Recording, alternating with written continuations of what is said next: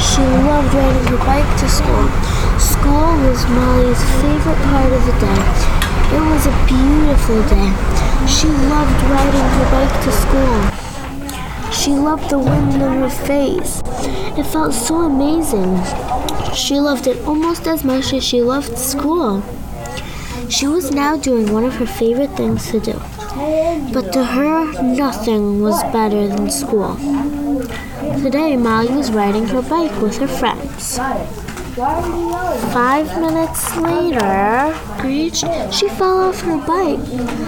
Luckily, she fell half on the grass, so her head was okay. She ran to the house to check if she was bleeding. "I'm going to check if I'm bleeding," she yelled as she leaped up and sprinted to the house. Two minutes later, "Ooh, ah, ah, ow," groaned Molly as she tried to sit down. After two hours, she arrived at the hospital and yelled, "I want to get out of here!"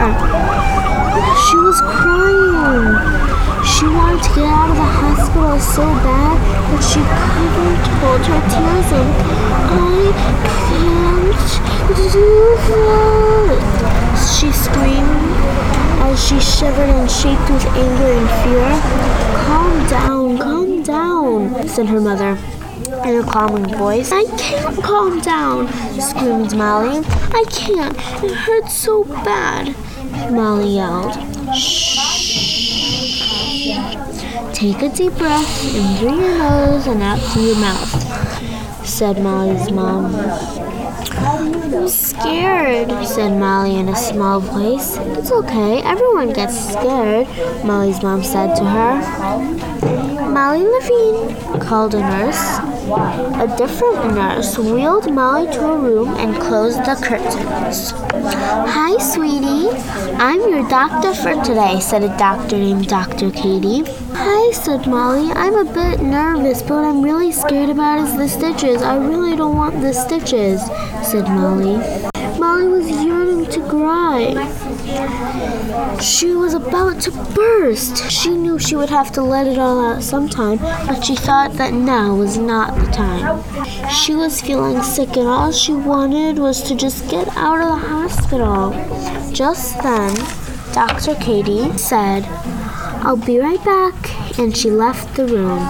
Molly was really scared. All she wanted was to get out of the hospital. Soon enough, Doctor Katie came back. "What are you going to do? Do I need to get stitches?" Molly could smell the cleaning supplies they used, and the belt smelled also gross. Molly had to cough. They smelled like manure. Soon, Molly was wheeled to a hospital room, and the nurses and doctors got to work. "What are you doing?" Molly asked. "We're going to clean the cut," said Doctor Katie with a smile.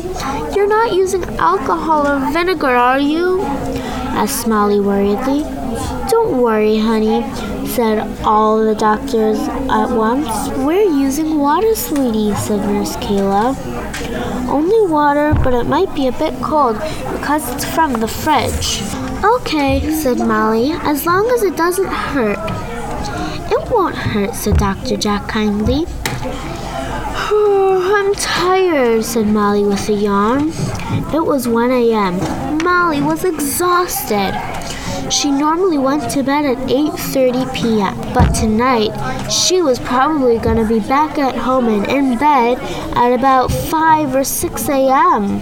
That was really, really late for Molly.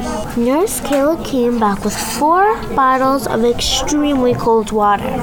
The only thing was that they didn't look like normal water bottles. They looked more like giant rectangular bottles with the tops of syringes. "How long will it take?" asked Molly. "Maybe an hour or two," said all the nurses together. One hour? One or two hours?" yelled Molly. She was so surprised that she almost jumped. Soon enough, Doctor Jack came in and said, "We'll be cleaning your cut with these bottles, okay?" "I'm too scared to do it. I really don't want it to hurt," said Molly in an "I'm scared" kind of voice. "Honey, it's fine," said Doctor Jack, trying to hide the annoyance in his voice. "It's not fine. It's really not," Molly said in a "I thought you were nice" sort of voice. "All right, all right. You just tell me when you're ready, okay? I, I would want to be in any other hospital with anyone other than that rude Doctor Jack," thought Molly. She glared at Doctor Jack. Molly thought that this would be fast and easy. But if not, at least the doctors would be nice. But right now, Molly was feeling the exact opposite. "Are you ready yet?" asked Doctor Jack. "Yes," said Molly very sternly and stiffly. "All right, then let's do this," said Doctor Jack. "Well, what are you waiting for? Go," said Molly. Ten minutes later, "That hurt so much. I thought you said it wouldn't hurt," said Molly in a hurt voice. After ten hours had passed, "Ah, I feel so much better," Molly said. Molly just got the stitches. She feels much better now. And hopefully soon she'll be able to run. "Ma, let's go. Come on, I can't wait to get back home. I'm so tired," said Molly. Once Molly got home, she went to bed and she was so happy that she was able to be better within a couple of days, but she didn't know it would take months and months and months to get better. But she was really happy she got better.